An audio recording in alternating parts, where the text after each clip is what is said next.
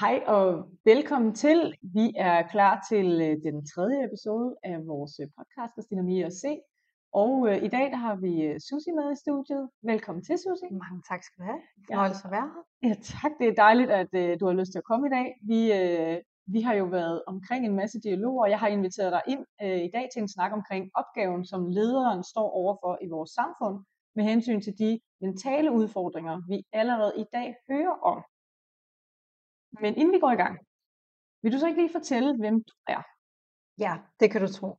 Jeg hedder Sussi Boldt, og øh, jeg har en lang erhvervskarriere på otteogtyve år, og øh, her for cirka femten år siden startede jeg øh, på ledelsesuddannelse, og det her med mennesker har altid haft min interesse. Hvad er det, vi kan opnå øh, sammen? Det startede faktisk helt tilbage i nioghalvfems, hvor jeg tog mit første ledelseskursus, så allerede der har jeg brændt for det her med at have med mennesker og udvikling at gøre. Jeg er også uddannet coach, og øh, mange år siden fitnessinstruktør, øh, så det her med at leve sundt i krop og i, i sind, det ligger meget, meget stærkt på hjertet. Det lyder virkelig spændende, og det er jo også nogle af de ting, der fascinerer mig allermest ved dig. Det er, det er virkelig måden, hvorpå du formår at sætte fysik og mentalitet sammen, altså det her med mindsetet. I forhold til din coachuddannelse og de, de værktøjer, som du arbejder med og har arbejdet med de sidste par år, er der noget fundament eller nogle måder, man kan kigge ind i? Hvad er det, en coach kan i forhold til det mentale og den fysiske sundhed? Ja. Det er et rigtig godt spørgsmål, Christina. En coach kan mange ting, og det øh, coachens fremmeste opgave er, det er at stille spørgsmål og være lyttende, og det at ikke nødvendigvis konkludere. Så det er det, er det en coach gør. En, en rigtig god coach stiller spørgsmål. Og min interesse for coaching, det startede jo tilbage i, jeg tror det har været omkring to tusind og otte, hvor jeg opdagede The Secret, som måske mange kender, og den filosofi, som The Secret, eller også kaldt hemmeligheden på dansk, står for. Ja. For os, der ikke kender uh, The Secret, kan du ikke lige prøve at tegne et billede af, hvad The Secret er? Ja, det er en australsk kvinde, som har skrevet den her bog i forbindelse med en livskrise, hun har været igennem, og øh, det hun foreslår i den her bog, det er, at man skal visualisere det positive og tænke positive tanker. Og det er jo rigtig, rigtig dejligt, og det kan vi jo måske ikke få nok af i den her verden, øh, men oven i det, så skal der også noget handling på, og det er det, jeg synes er rigtig spændende ved coaching. Det er, at det udover, at vi har talesættet nogle ting, og man får nogle handlinger i gang i hjernen, så skal der som regel også lave et stykke arbejde. Og det arbejde kan være meget energifyldt, det kan også være meget krævende, og ligesom alt nyt, så er der en læringskurve, og det er her, hvor jeg synes, det er spændende at være coach, og støtte og få mennesker til at komme igennem de svære perioder, og opnå mange af de ting, som de gerne vil og sætter sig for. Mm. Og jeg kunne forestille mig, at det samfund, vi lever i i dag, og den udvikling, vores samfund har været over de sidste mange øh, generationer, jamen, så er det noget, vi også har behov for at få større indsigt i, fordi det her med adfærd og samfund og øh, hele den udvikling, der er, det bliver mere og mere øh, et, øh, et spændingsfelt, som kommer til at fylde mere i det forhold til den sunde, den mentale sundhed, der er i samfundet. Så hvis vi skal sådan kigge lidt dybere ind i, øh, hvad der sker i vores samfund, og hvor man også som leder i en eller anden udstrækning skal holde sig orienteret, hvor ser du øh, eksisterende og kommende lederes udfordringer i arbejdet med øh, dels at skabe resultater og at fremme mental, mental sundhed er? Ja, for ledere så er der jo rigtig mange opgaver, man skal løse, og øh, mennesket er nok det mest komplekse, man kan tage ind og arbejde med. Og ledere har jo rigtig mange opgaver øh, i forvejen, så nu skal man også have, hvis man kan tillade sig at sige det, altså, så kommer der endnu en opgave her til ledere, som i, i forvejen har rigeligt at se til.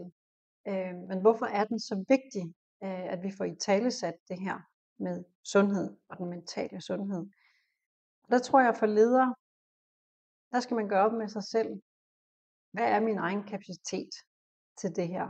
Og hvordan skal jeg kunne tage det her ansvar, som jo påhviler en som leder, at jeg har sunde og mentalt raske medarbejdere?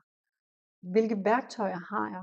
For eksempel fra min uddannelse, eller fra min mentor, eller den virksomhed, jeg arbejder i. Har jeg virkelig noget håndgribeligt? Eller står jeg som leder her og siger, godt, jeg skal tage mental sundhed ind i min dagsorden, det har jeg fuldstændig styr på. Eller er jeg som her, helt ny, og hvordan skal jeg gribe det an? Ja. Hvor, hvor tror du den største sko trykker i forhold til den mentale sundhed?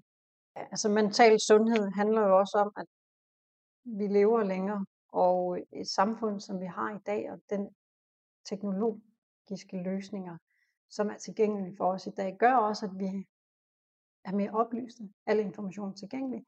Der er flere ting, vi i tale sætter i dag, som man ikke gjorde, når man kigger tilbage i historien. Og det synes jeg er en positiv ting. Det kan også ligesom være en overvældende ting, at vi begynder i talesætte alle de her. Så i virkeligheden er vi jo alle sammen nybegyndere i at i talesætte vores følelser og vores mentale sundhed. Jeg ved, i Sverige er det noget, de rent faktisk begynder at have på skoleskema om mental sundhed. Hvor vi er i Danmark, det ved jeg så ikke lige helt, men jeg synes jo, det er en fantastisk idé. Fordi det er jo noget, vi alle sammen skal have med os hele livet. Og hvordan skaber man mental sundhed? Fordi hvad er usundhed i det mentale?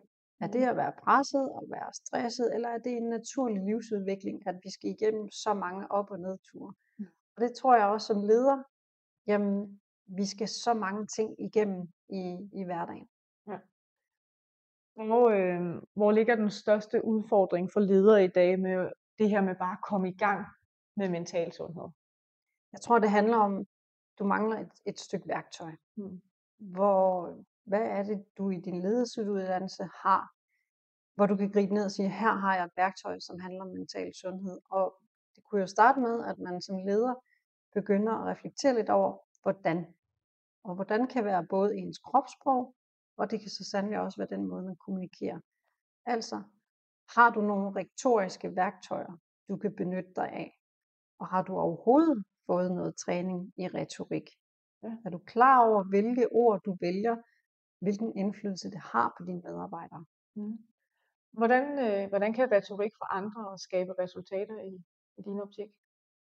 Da jeg tog min ledelsesuddannelse øh, inden for coaching, der øh, er der større ingeniørvirksomhed, som er til stede her i Danmark, hvor øh, direktøren satte sig for, at nu skulle hun vende det her meget store underskud i den her virksomhed, og hvordan gjorde hun det? Hun valgte at indføre coaching som værktøj i den her rejse. Ikke kun det værktøj, selvfølgelig mange andre ting, men når vi lige kører ind til benet, så er det coaching, det handler om. Og det er jo en kommunikationsstil, i og med at du stiller spørgsmål. Der er banen så sat op i og med, at det er organisatorisk, så det er inden for nogle rammer. Lederne bliver uddannet i, hvordan de coacher, og hvordan man forstår, hvilken magt du har som leder, og hvordan du skal kommunikere over for medarbejdere. Både i en til en, men så sandelig også, når du har teams.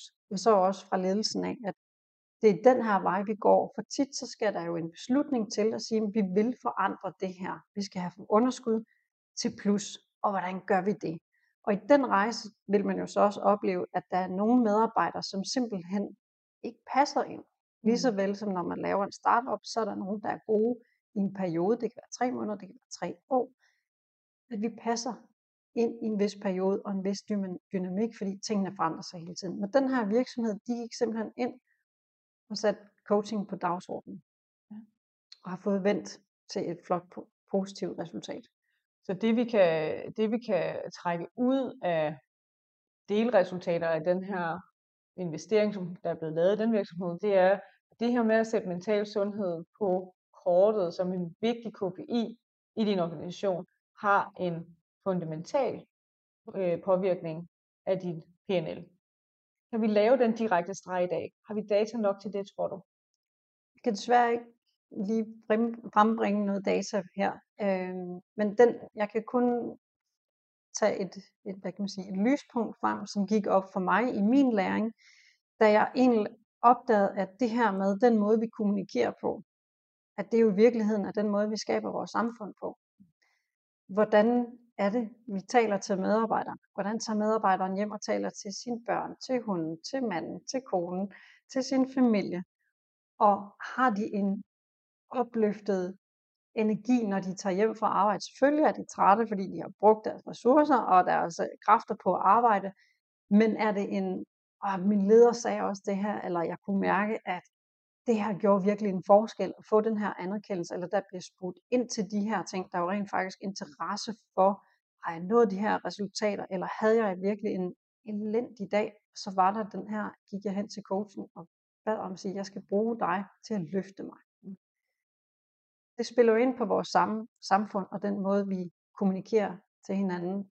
Også over i den mentale sundhed. Hvad er det, vi læser på sociale medier? Hvad er det for en retorik, der bliver brugt? Og hvorfor er det så svært at være venlig? Mm. Ja, og selve sociale medier og den mentale sundhed, de to, hvad kan man sige, de to kontraster, det skaber, den, den sociale medievirkelighed og den realisme, der er.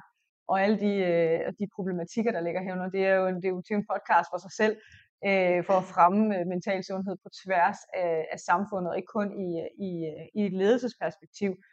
Øh, og det tænker jeg, at vi skal måske snakke om øh, på et andet tidspunkt i en anden ja, podcast. Rigtig gerne. Det er helt sikkert også noget, hvor jeg tænker, at du har nogle rigtig gode øh, input, som, øh, som vores lyttere og jeg især også kan tage med og reflektere over. Men i forhold til at blive i retoriktankegangen, og det her med at være leder i et samfundsperspektiv, hvilken betydning har retorikken i hverdagen og i større skala? Hvilke antagelser kan man have om indflydelsen heraf i et samfundsperspektiv? Tager vi det op på et samfundsperspektiv, så handler det jo om, hvordan man vurderer, det er acceptabelt at tale med hinanden. Hvis man som jeg har været ude og se lidt af verden og øh, andre kulturer, jeg har blandt andet været i Cairo, en helt fantastisk by og meget, meget anderledes end vores meget velfungerende samfund, ikke at deres ikke også er velfungerende, det er bare anderledes.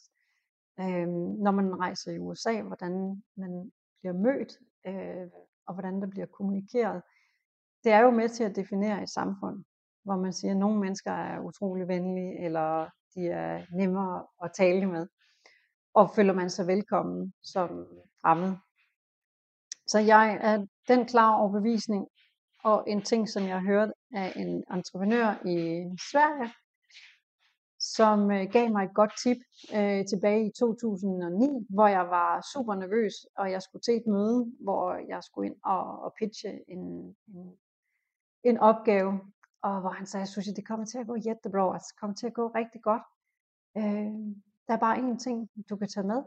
Du skal bare altid være venlig. Altså, bare altid trevlig. Og øh, den har jeg virkelig brugt mange gange.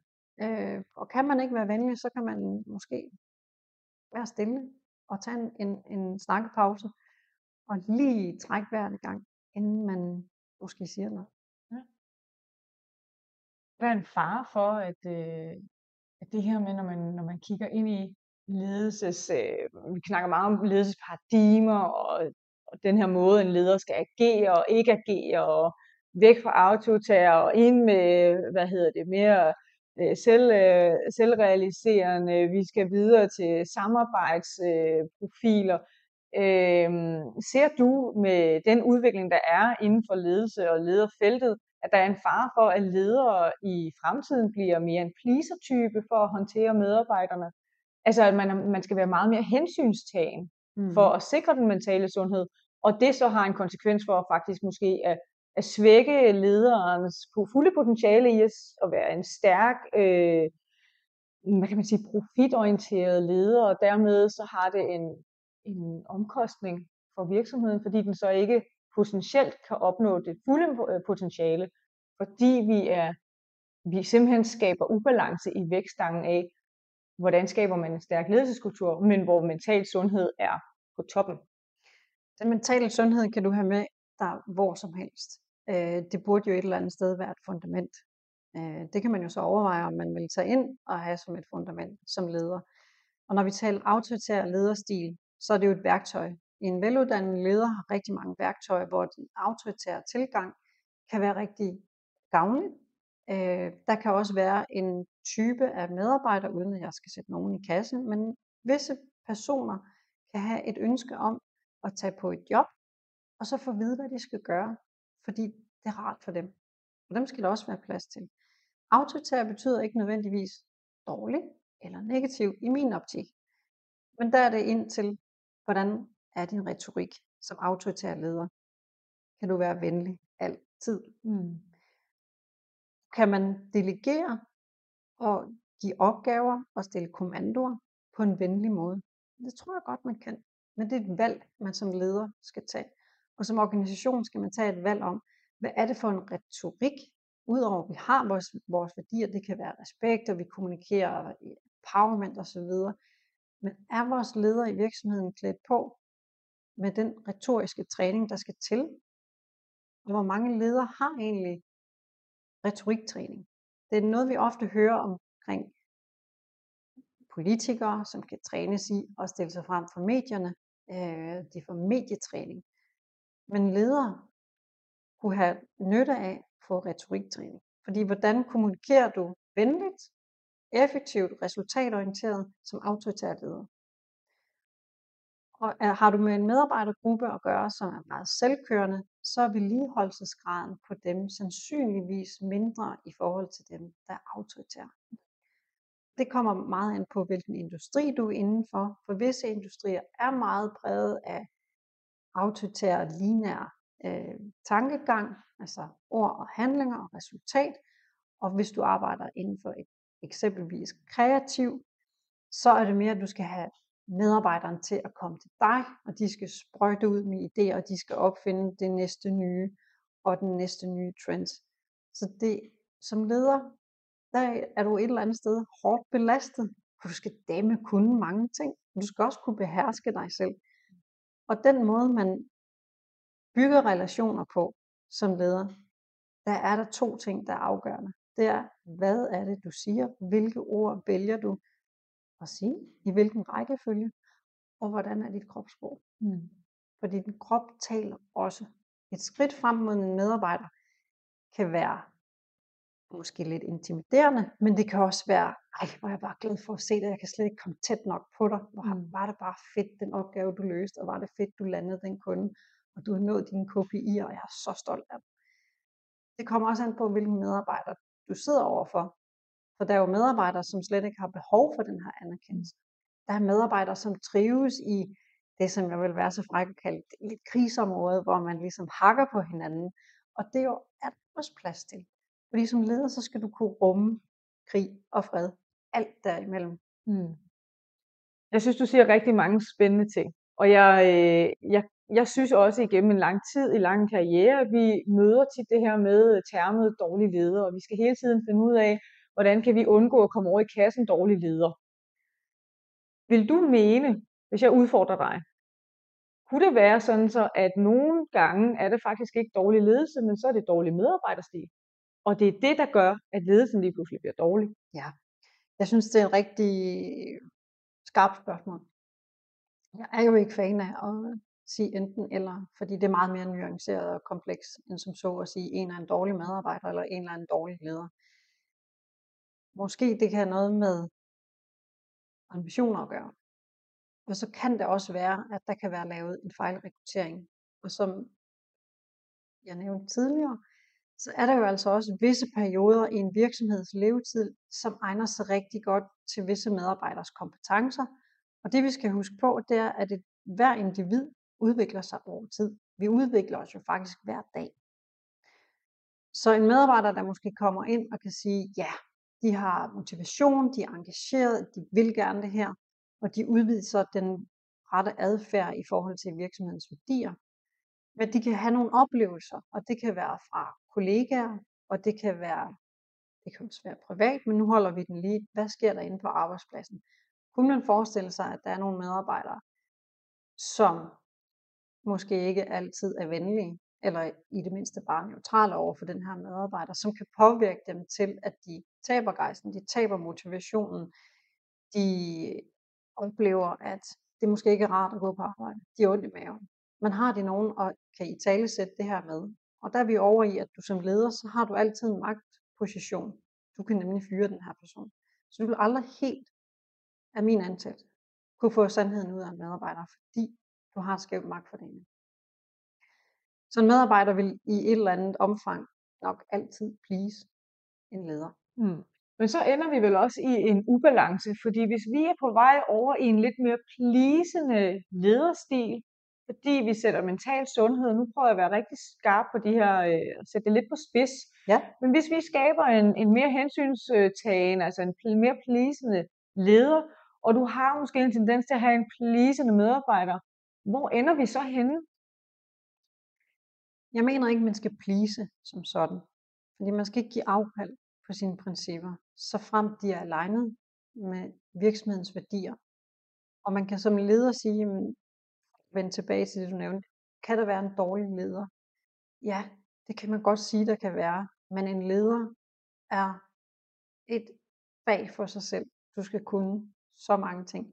Og man må også indse, at i og med, at vi er så forskellige, du vil aldrig kunne blive ven med alle.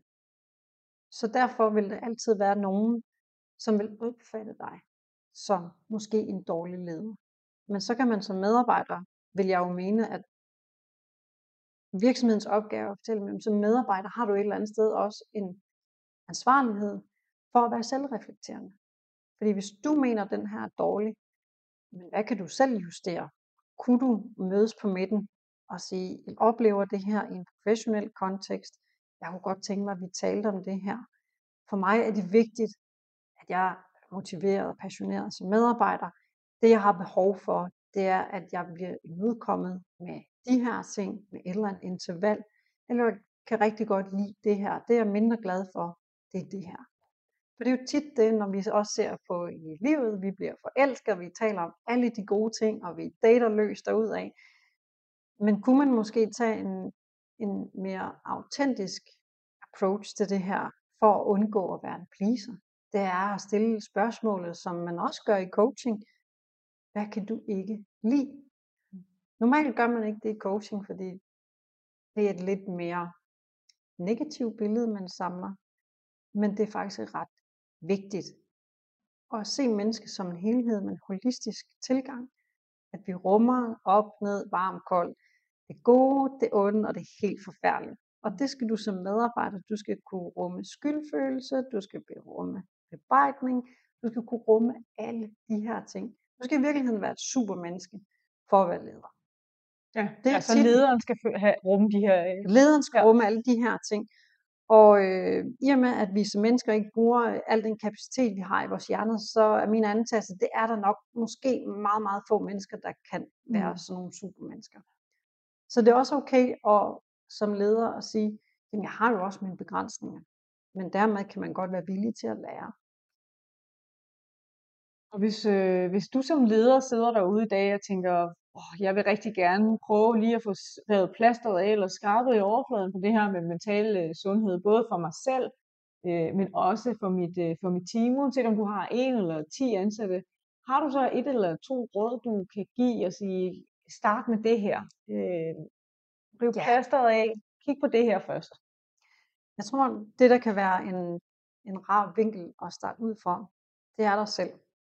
Dels som menneske, hvad er dine værdier, men også, hvad har du i din ledelsesværktøjskasse? Har du retoriktræning? Har du overhovedet overvejet, at du måske med meget lidt korrigering, måske med coach internt i virksomheden, det kunne også være, at du tager fat i en i dit LinkedIn-netværk, som du synes kommunikerer på en interessant måde, eller prøv at opsøge nogen, som er meget anderledes end dig selv, så du undgår confirmation bias. Mm.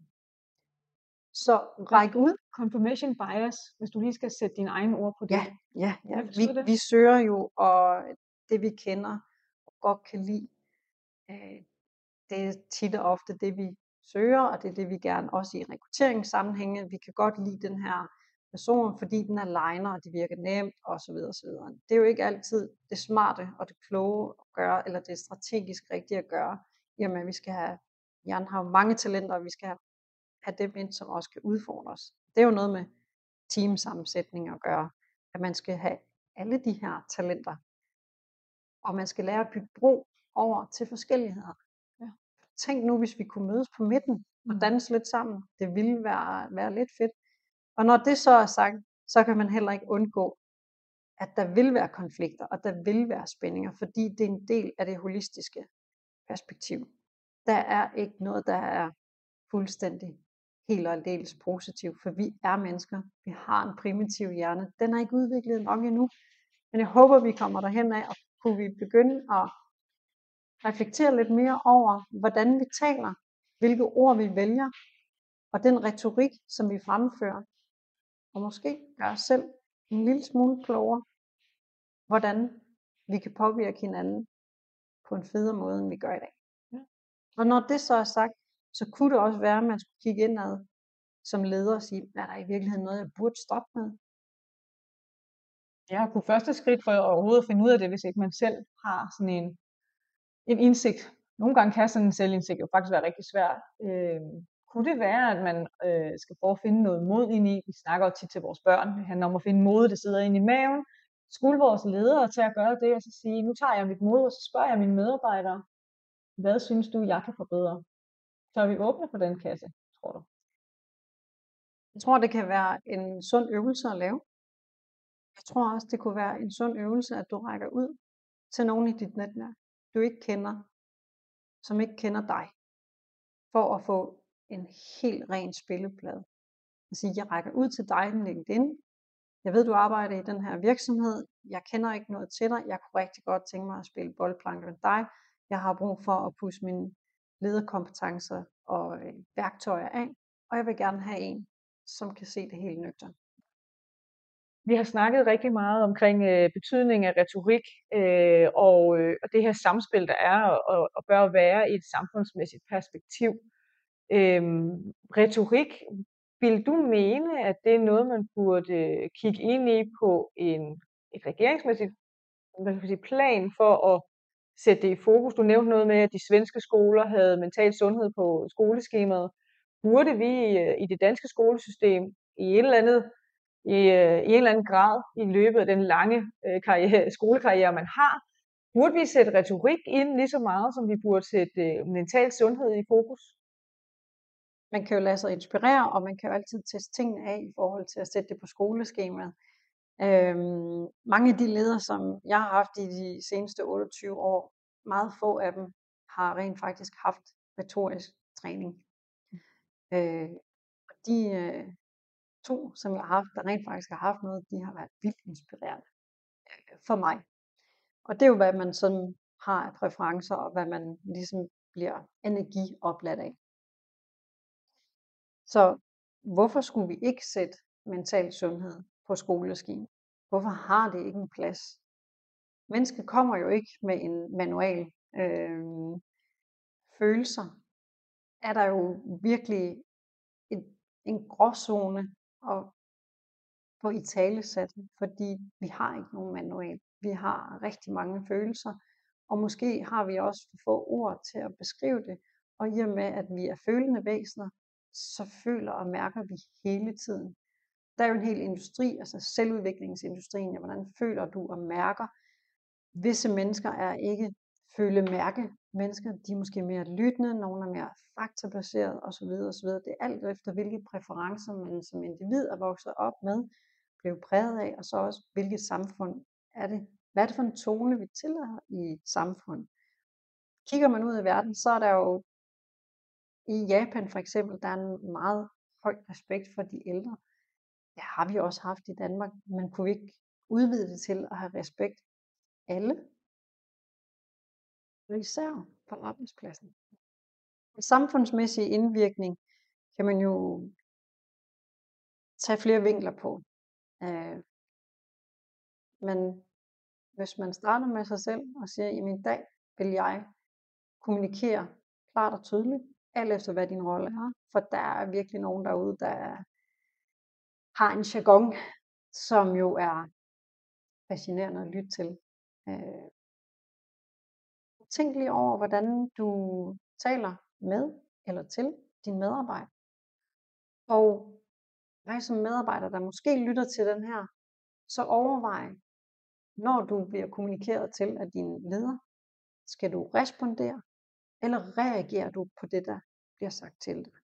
Ja, og det synes jeg altid er enormt fascinerende, når du begynder at øh, fortælle om respondere og reagere. Ja. Kunne du ikke prøve at luk os alle sammen inde i dit mindset, lige præcis på de her to elementer? Ja. En reaktion kan jo være,